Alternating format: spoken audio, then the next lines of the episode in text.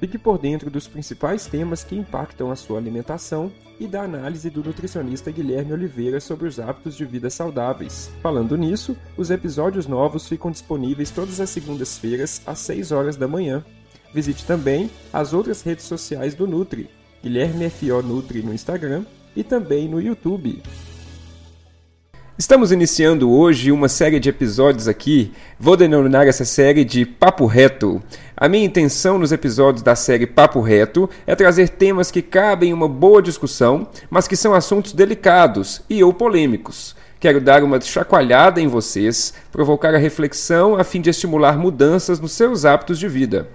Hoje, no primeiro episódio da série Papo Reto, vamos falar sobre hábitos familiares e a sua relação com as doenças crônicas. As doenças crônicas são aquelas que nós denominamos de diabetes, colesterol alto, hipertensão, doenças cardíacas no geral. Para iniciarmos esse tema, é importante adiantar que o papo é sério, um tanto quanto pesado, mas é um assunto muito válido de ser tratado. Antes de começarmos, preciso explicar algo para vocês, para que vocês compreendam a linha de raciocínio que quero levar neste episódio. Vamos lá! Vocês precisam entender o conceito de genética e o de epigenética, para então saberem diferenciar as duas coisas. A parada é simples, preste atenção. A genética está relacionada com a hereditariedade, ou seja, as características físicas, metabólicas e fisiológicas que herdamos da nossa família biológica, pai, mãe, avós, etc. Por exemplo, se o seu cabelo tem a cor preta, é devido à característica genética das suas famílias paternas e maternas, ou pelo menos a característica de uma das famílias, materna ou paterna. Se você tem tendência a ter colesterol elevado, pode ser devido à história familiar, ou seja, a predisposição da sua família de ter elevações de colesterol foi herdada por você. Agora, a epigenética é um tanto quanto diferente. Para simplificar, vamos dizer aqui que ela é a forma como o seu corpo expressa a sua herança genética através das influências do meio. Vou explicar melhor para ficar claro. Pegando o exemplo da tendência a ter níveis de colesterol elevado, se você tem uma família biológica que tenha predisposição genética a ter o colesterol alto, pode ser que você tenha a chance de não apresentar bons marcadores desta, de, deste colesterol em seu sangue. No entanto, se seus hábitos de vida são saudáveis e contribuem para bons níveis de colesterol sanguíneo, sua chance de manter esses bons níveis é muito alta mesmo tendo a predisposição genética. Ou seja, podemos ter uma herança genética, mas através da epigenética tomamos o controle de muitas reações em nosso organismo e não ficamos à mercê da loteria dos genes. Isso é muito legal, né? A, a gente precisa mesmo ficar atento a isso. É lógico que se você tem uma tendência, a, a sua herança genética para ter cabelos pretos, a, a, o meio vai poder influenciar muito pouco, né? O que você faz com seus hábitos alimentares não vai, é, e de vida no geral, eles não vão influenciar para o seu cabelo mudar de cor. Isso não existe.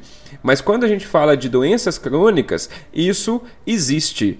Ah, dependendo de como nós escolhemos levar o nosso estilo de vida, podemos ajudar, auxiliar o controle de algumas, algumas marcações genéticas, mesmo com predisposições a desenvolver algumas doenças, até mesmo câncer.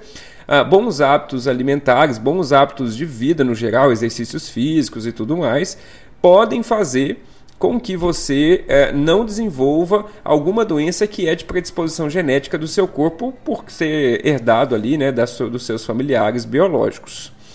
E aí, Agora que eu expliquei sobre a epigenética, vamos falar da família e os hábitos familiares. É, existe um, um, um, comodismo, na minha opinião, na maior parte das pessoas que dizem assim: ah, eu tenho pressão alta, mas eu tenho pressão alta porque meus pais tinham, meus avós têm, eu já ia ter mais cedo ou mais tarde. E porque é uma tendência da minha família. Só que hoje a, a gente tem visto um, esse grande impacto, na verdade, é da história familiar. E aí, quando a gente fala da história, é a história dos hábitos familiares. Será que a sua família tem pressão alta porque os, o, a predisposição genética da família é de ter pressão alta? Ou será que a sua família tem pressão alta porque os hábitos da família que vão passando de pai para filho, de mãe para filhos, e, eles são hábitos que propiciam o aumento da pressão? Sendo assim, a tendência é que vocês, pelos hábitos familiares, tenham hipertensão e não é, por causa de uma uh, uh, predisposição genética. Ou será que a predisposição genética existe e, somado aos hábitos da, da família que vai sendo herdado pelos filhos, é, é, isso faz é, o impacto grande, né? faz com que vocês tenham ali ainda é, essa predisposição genética assomada aos hábitos e tenham mesmo o desenvolvimento de doenças crônicas. Então, vale essa reflexão.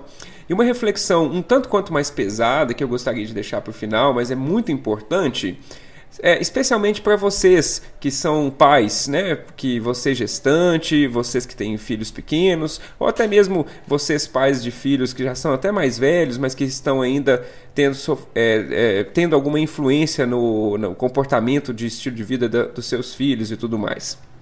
Imagine que os hábitos da sua família, os seus hábitos, os hábitos, do, sei lá, o hábito do seu marido, da sua esposa, são hábitos ruins. Hábitos que são, vocês são sedentários, não praticam exercícios físicos, vocês têm uma má alimentação, escolhem maus alimentos, ou nem escolhem, nem não preocupam com o que vão comer, é, tem, muitos, tem muitos maus hábitos alimentares.